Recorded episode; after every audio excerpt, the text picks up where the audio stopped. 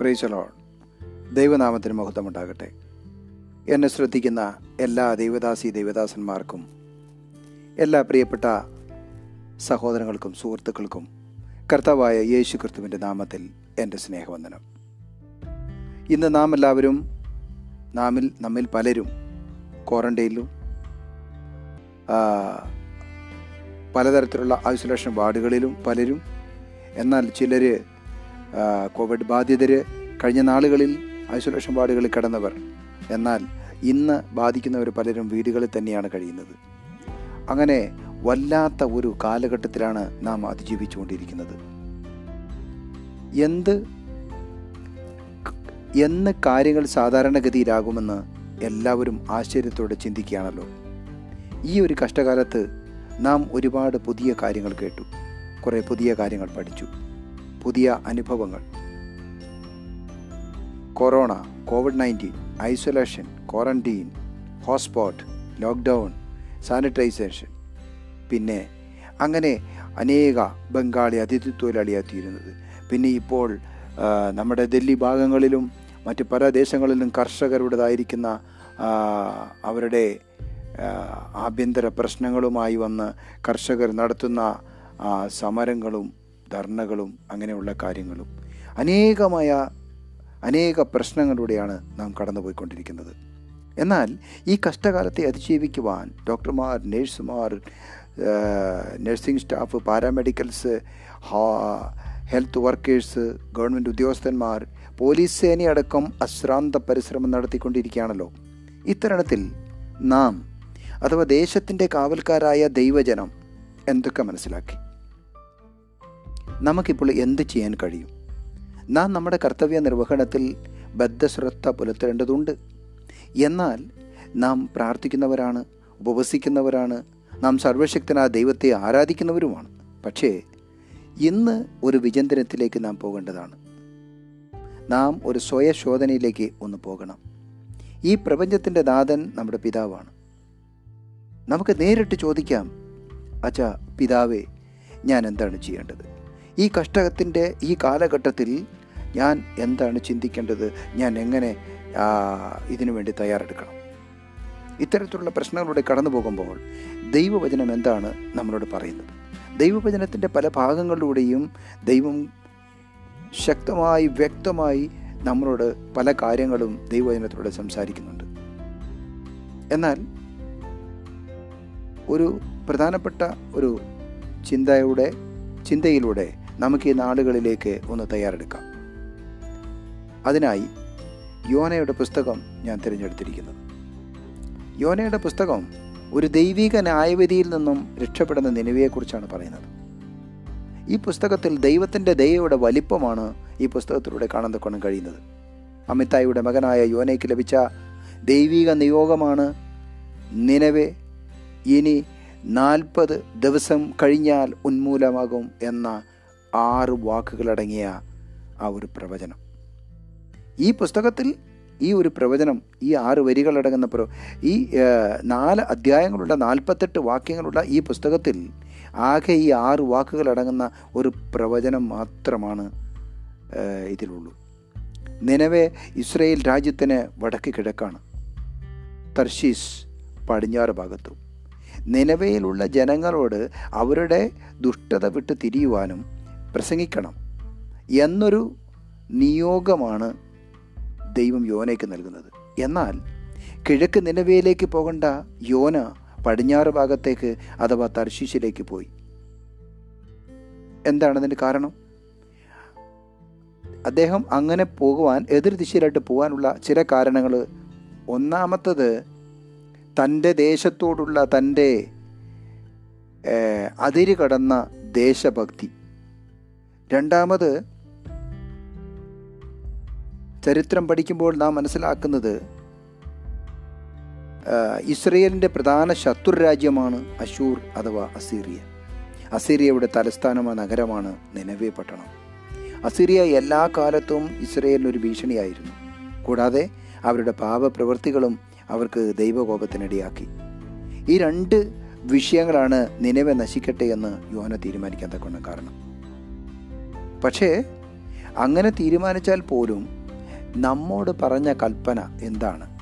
ദൈവം നമുക്ക് തന്നിരിക്കുന്ന നിയോഗം എന്താണ്? നീ ഇന്നടുത്ത് പോകുക നീ പ്രസംഗിക്കുക നീ പാടുക നീ സാമ്പത്തികമായി സഹായിക്കുക. നമുക്ക് വ്യക്തമായി ദൈവം തന്നിരിക്കുന്ന ചില ഉപദേശങ്ങളുണ്ട് ചില നിയോഗങ്ങളുണ്ട്. ആ നിയോഗം നാം നടത്താതിരുന്നാൽ എന്താകും എന്നൊന്ന് ചിന്തിക്കേണ്ടതുണ്ട്. എന്നാൽ ഈ ദൈവാലോചനയെ നിരസിച്ച് എതിർദിശയിലേക്ക് കപ്പൽ കയറിയ യോന കടൽക്ഷോഭത്തിൽ നിന്ന് രക്ഷപ്പെടുവാൻ വേണ്ടി കപ്പൽക്കാർ കടലിൽ എറിഞ്ഞു കളയുന്നു. അവിടെയും യോനയെ രക്ഷിക്കുവാൻ ദൈവം ഒരു മഹാമത്സ്യത്തെ ഏർപ്പാട് ചെയ്യുന്നു. ആ മഹാമത്സ്യം യോനയെ വിഴുങ്ങുന്നു. അതിന്റെ വയറ്റിൽ കിടന്ന് യോന ദൈവത്തോട് പ്രാർത്ഥിക്കുന്നു. അപ്പോൾ പ്രിയപ്പെട്ടവരെ ഞാൻ പറയുന്നൊരു വിഷയം ഇതാണ്. യോനയോട് പോകാൻ പറഞ്ഞത്. യോന അത് ചെയ്യാതിരുന്നതിന് കാരണം നാം ചിന്തിച്ചു. തന്റെ രാജ്യത്തിന്റെ പ്രധാന ശത്രുവാണ് ഈ നിലവി അടങ്ങുന്ന അശൂർ രാജ്യം. ആ രാജ്യത്തിന് നാശമുണ്ടാകട്ടെ എന്ന് താൻ ചിന്തിച്ചെങ്കിൽ ഞാനും നിങ്ങളും അതുതന്നെ ആഗ്രഹിക്കുന്നവരാണ്. പക്ഷേ സർവശക്തനായ ദൈവത്തിന്റെ നിയോഗം ലഭിച്ചവർ അതെന്തു തന്നെയാണെങ്കിലും ഒരാളെ സാമ്പത്തികമായി സഹായിക്കാനായിരിക്കാം. നിനക്കതിനുള്ള കഴിവ് ദൈവം തന്നിരിക്കാം. നീ അത് ചെയ്യുന്നില്ലേ? നിന്നോട് വചനം സുവിശേഷം ഘോഷിക്കുവാനാണ് പറഞ്ഞത്. നീ ആ സുവിശേഷം ഘോഷിക്കുന്നില്ലേ? നിന്നോട് മറ്റുള്ളവരെ സഹായിക്കുവാനും സോഷ്യൽ വർക്കിലൂടെ തിരുനാമത്തിനെ മഹത്വപ്പെടുത്തുവാനാണ് നിന്നോട് പറഞ്ഞതെങ്കിൽ അത് നീ ചെയ്യുന്നുണ്ടോ? നിനക്ക് കഴിയുന്ന ദൈവനാമത്തിൽ ചെയ്യാൻ കഴിയുന്ന കാര്യങ്ങൾ നീ ചെയ്യുന്നുണ്ടോ? അത് ചെയ്യാതെ നീ നിന്റേതായിരിക്കുന്ന താല്പര്യങ്ങളും നിന്റെ പിടിവാശിയും അനുസരിച്ച് അല്ലെങ്കിൽ നിന്റെ സ്വാർത്ഥമായ താല്പര്യങ്ങൾക്ക് വേണ്ടിയാണോ നീ പോയിക്കൊണ്ടിരിക്കുന്നത്?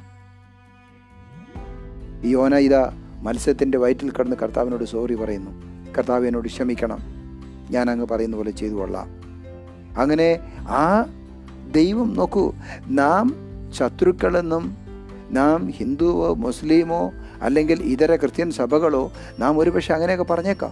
എന്നാൽ ദൈവത്തിന്റെ മുമ്പിൽ എല്ലാ മതസ്ഥരും എല്ലാ മനുഷ്യരും എല്ലാ ജീവജാലങ്ങളും ദൈവത്തിന്റെ മുമ്പിൽ അവന് വിലയേറിയതാണ്. എല്ലാം അവിടുത്തെ സൃഷ്ടികളാണ്.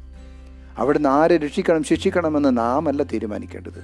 നമ്മുടെ സർവശക്തനായ ദൈവമാണ് തീരുമാനിക്കേണ്ടത്. ദൈവത്തിന് സ്തോത്രം. ഇവിടെ ഇവിടെ എന്താണ് കാണുന്നത്? ദൈവം മത്സ്യത്തിന്റെ വയറ്റിൽ കടന്നുള്ള യോനയുടെ പ്രാർത്ഥന കേട്ടു. മത്സ്യം യോനയെ കടൽക്കരയിൽ ഛർദ്ദിക്കുന്നു. അത് കഴിഞ്ഞപ്പോൾ ദൈവകൽപ്പന അനുസരിക്കുവാൻ യോന തീരുമാനിക്കുന്നു. ഇനി നാൽപ്പത് ദിവസം കഴിഞ്ഞാൽ നിനമേ ഉന്മൂലമാകും. ഒറ്റ വാചകത്തിൽ തീരുന്ന ഈ പ്രവചനം കേട്ടതോടെ ലോക ചരിത്രത്തിലെ തന്നെ അസാധാരണമായ ഒരു മാനസാന്തരമാണ് സംഭവിച്ചത്. ഒരു നഗരം ഒന്നാകെ തിന്മ വിട്ട് ഉപവാസത്തിലേക്കും പ്രാർത്ഥനയിലേക്കും അതോടൊപ്പം നീതിയിലേക്കും തിരിയുന്നു. എത്ര ഫലപ്രദമായ ഒരു പ്രസംഗ ശുശ്രൂഷ. എന്നിട്ടും യോനിയെ സംബന്ധിച്ചിടത്തോളം വളരെ കോപപരവശനും നിരാശനുമായി തീർന്നു എന്ന് ചരിത്രം പറയുന്നു. ദൈവത്തിന്റെ ഹൃദയം മനുഷ്യന്റേതുപോലെയല്ല അവിടത്തെ അനുസരിച്ചാൽ അവിടുന്ന് കോപം അധിക നാൾ വയ്ക്കുകയില്ല. അനുതാപത്തോടെ ക്ഷമിക്കുന്നവനാണ് നമ്മുടെ നാഥൻ. അത് ആര് ദൈവത്തെ വിളിച്ചപേക്ഷിച്ചാലും നമ്മുടെ ദൈവം അവരുടെ പ്രാർത്ഥന കേട്ട് അവരുടെ ആവശ്യം കരുണ തോന്നുന്ന ദൈവമാണ് നമ്മുടെ ദൈവം. തിരുവചന നാം പഠിക്കുമ്പോൾ രണ്ട് രാജ പതിനാലിൽ ഇരുപത്തിയഞ്ചിലാണ് യോന പ്രവാചകനെ പറ്റി പരാമർശിക്കുന്നത്. ഗത്ത് ഹേഫർക്കാരനായ അമിത്തായിയുടെ മകനായ യോന പ്രവാചകൻ എന്ന തന്റെ ദാസൻ മുഖാന്തരം ഇസ്രയേലിന്റെ ദൈവമായ യഹോവ അരുളി ചെയ്ത വചനപ്രകാരം യഹോവയ്ക്ക് അനിഷ്ടമായി പ്രവർത്തിച്ച യഹൂദ രാജാവായ രോബയാം ഹമാത്തിന്റെ അതിർ മുതൽ അരാബായിലെ കടൽ വരെ ഇസ്രയേലിന്റെ ദേശത്തെ വീണ്ടും സ്വാധീനമാക്കി. ഇസ്രയേലിനെ ദൈവം രക്ഷ ചെയ്ത ആ ഒരു കാലഘട്ടത്തിൽ ദൈവം യോനാ പ്രവാചകനെ ഫലപ്രദമായി പ്രയോജനപ്പെടുത്തിയതായി നമുക്ക് കാണാം. മാത്രമല്ല യോന എന്ന ഒരേ പ്രവാചകനെ മാത്രമേ യേശു ക്രിസ്തു തന്നോട് തന്നെ ഉപമിച്ചിട്ടുള്ളൂ. മത്തായി പന്ത്രണ്ടിന്റെ മുപ്പത്തൊമ്പത് മുതൽ നാൽപ്പത് വരെയുള്ള വാക്യങ്ങളിൽ യോന പ്രവചനം ഇസ്രയേലിന് വേണ്ടി എഴുതി ഏകദേശം എഴുന്നൂറ് വർഷങ്ങൾക്ക് മുമ്പ് അസീറിയൻ ജനതയെ വിടുവിക്കുവാൻ യോനി എഴുന്നേൽപ്പിച്ചു. പക്ഷേ ഇതുപോലെ ലോകത്തെ മുഴുവൻ രക്ഷിക്കണമെന്ന് ദൈവം ആഗ്രഹിക്കുന്നു. പക്ഷേ നമ്മുടെ ദൈവത്തിന്റെ ഈ രക്ഷാകര പദ്ധതി മനസ്സിലാക്കുവാൻ നാം അടങ്ങുന്ന വിശ്വാസ സമൂഹത്തിന് കഴിയുന്നുണ്ടോ? നമുക്കൊരുങ്ങാം.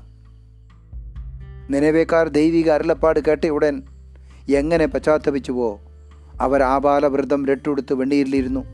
വലിയവരും ചെറിയവരും ഒരുപോലെ. അവർ ഇസ്രയേലിന്റെ ശത്രുക്കളാണ് പാപികളാണ് ദൈവത്തിന് ഇഷ്ടമില്ലാത്തവരാണ്. ദൈവശാപം അവരുടെ മേലുണ്ട് പക്ഷേ രാജാവ് വർത്തമാനം കേട്ടയുടൻ രാജവസ്ത്രം വലിച്ചൂരി രട്ട് പുതച്ച് വെണ്ണീരിലിരുന്നു. അവൻ നിലവിലെങ്ങും ഘോഷിച്ച് പറഞ്ഞത് മൂന്നിന്റെ ഏഴ് എട്ട് വാക്യങ്ങളിൽ പറയുന്നു ആരും ഇനിമേൽ ഒരു കുഞ്ഞു കുട്ടി പോലും മൃഗത്തിന് പോലും വെള്ളം കൊടുക്കാതെ ഉപവാസത്തോടെ ഇരിക്കുവാനുള്ള ആജ്ഞയാണ് രാജാവ് കൊടുക്കുന്നത്. എന്നാൽ നിരാശനായി തീർന്ന യോനയോട് യഹോവയായി ദൈവം ചോദിക്കുന്ന ഒരു ചോദ്യമുണ്ട്. നാലിന്റെ പതിനൊന്നാമത്തെ വാക്യത്തിൽ ചോദിക്കുന്നു ഹോവയായ ദൈവം യോനയോട് ചോദിക്കുന്നൊരു വാക്ക് ഇങ്ങനെയാണ്. എന്നാൽ വലങ്കയും ഇടങ്കയും തമ്മിൽ തിരിച്ചറിയാത്ത ഒരു ലക്ഷത്തി ഇരുപതിനായിരത്തിൽ ചില്ലാൻ മനുഷ്യരും അനേകം മൃഗങ്ങളുമുള്ള മഹാനരമായ നിലവിയോട് എനിക്ക് അയ്യോഭാവം തോന്നരുതോ എന്നൊരു ചോദ്യമാണ് ദൈവം ചോദിക്കുന്നത്. അതേ പ്രിയപ്പെട്ടവരെ നാം ഹിന്ദുവെന്നും മുസ്ലിമെന്നും അധികൃതരെന്നും കൊള്ളരുതാത്തവരെന്നും ഗുണ്ടകളെന്നും പല രീതിയിലും തള്ളിക്കളയുന്നവർ നാം പല രീതിയിലൂടെ നമ്മുടേതായിരിക്കുന്ന സ്വഭാവത്തോടെ കാണുന്നവർ അവർ ദൈവത്തിന് വിലയേറിയവരാണ്. അവരാരുമായിക്കോട്ടെ അവൻ എങ്ങനെയുള്ളവനുമായിക്കോട്ടെ ഒരുപക്ഷെ മദ്യപാനി ആയിരിക്കാം ഒരുപക്ഷെ വെറിക്കൂത്തുകൾ ചെയ്യുന്നവനായിരിക്കാം തിന്മകൾ പ്രവർത്തിക്കുന്നവനായിരിക്കാം പക്ഷേ ദൈവം അവനെയും സ്നേഹിക്കുന്നു. യോനയ്ക്ക് നിലവിയോട് കോപമുണ്ട് പക്ഷേ ദൈവം എല്ലാവരെയും സ്നേഹിക്കുന്നു. ദൈവികമായ സുവിശേഷം കഴിയുന്നിടത്തോളം ലോകം മുഴുവൻ പ്രസംഗിക്കണം. നമ്മെക്കുറിച്ചുള്ള ദൈവിക പ്ലാൻ എന്താണ്? ഒന്നാമതായി നാം ചിന്തിക്കേണ്ടത്. രണ്ടാമതായി യോനയ്ക്ക് താല്പര്യമില്ലെങ്കിലും പ്രസംഗിച്ചപ്പോൾ ജനം മാനസാന്തരപ്പെട്ടു. വലിയ മാറ്റമുണ്ടായി. അപ്പോൾ എന്ത് സംഭവിച്ചു? മാനസാന്തരത്തോടെ ഒരു പുതുക്കത്തോടെ നിർവ്യാജ്യം ഒരു നല്ല ഭക്തനായി ജീവിക്കണം. അല്ലാതെ പേരിന് ഞാനൊരു വിശ്വാസിയായി എന്ന് പറഞ്ഞിട്ട് കാര്യമില്ല. പാപത്തെ വെടിയ. മൂന്നാമതായി ഈ പുസ്തകത്തിൽ ഇസ്രയേലിനെ മാത്രമല്ല എല്ലാവർക്കും ദൈവത്തിന്റെ ദയയും സ്നേഹവും വിടുതലും അർഹതയുണ്ട്. അതിന്റെ തെളിവാണ് ദൈവിക വിടുതൽ അവർക്ക് ലഭിക്കാൻ തക്കണവിടെയായി തീർന്നത്. നാം മറ്റുള്ളവരെ മറ്റുള്ളവർ നശിച്ചു പോകുന്നവരെയും ഓർത്ത് പ്രാർത്ഥിക്കണം. അവരെയും സ്നേഹിക്കുകയും ചെയ്യണം. ദൈവത്തെ നാം സ്നേഹിക്കുന്നുവെങ്കിൽ നാം മറ്റുള്ളവരെയും സ്നേഹിക്കുകയും അവരെയും ദൈവത്തിന്റെ രക്ഷാകര പദ്ധതിയിലേക്ക് നേടുകയും ചെയ്യണം. സുവിശേഷീകരണം വരും ഒരു പാസ്റ്ററിൽ മാത്രം അടി അടിസ്ഥാനപ്പെട്ട കാര്യമല്ല.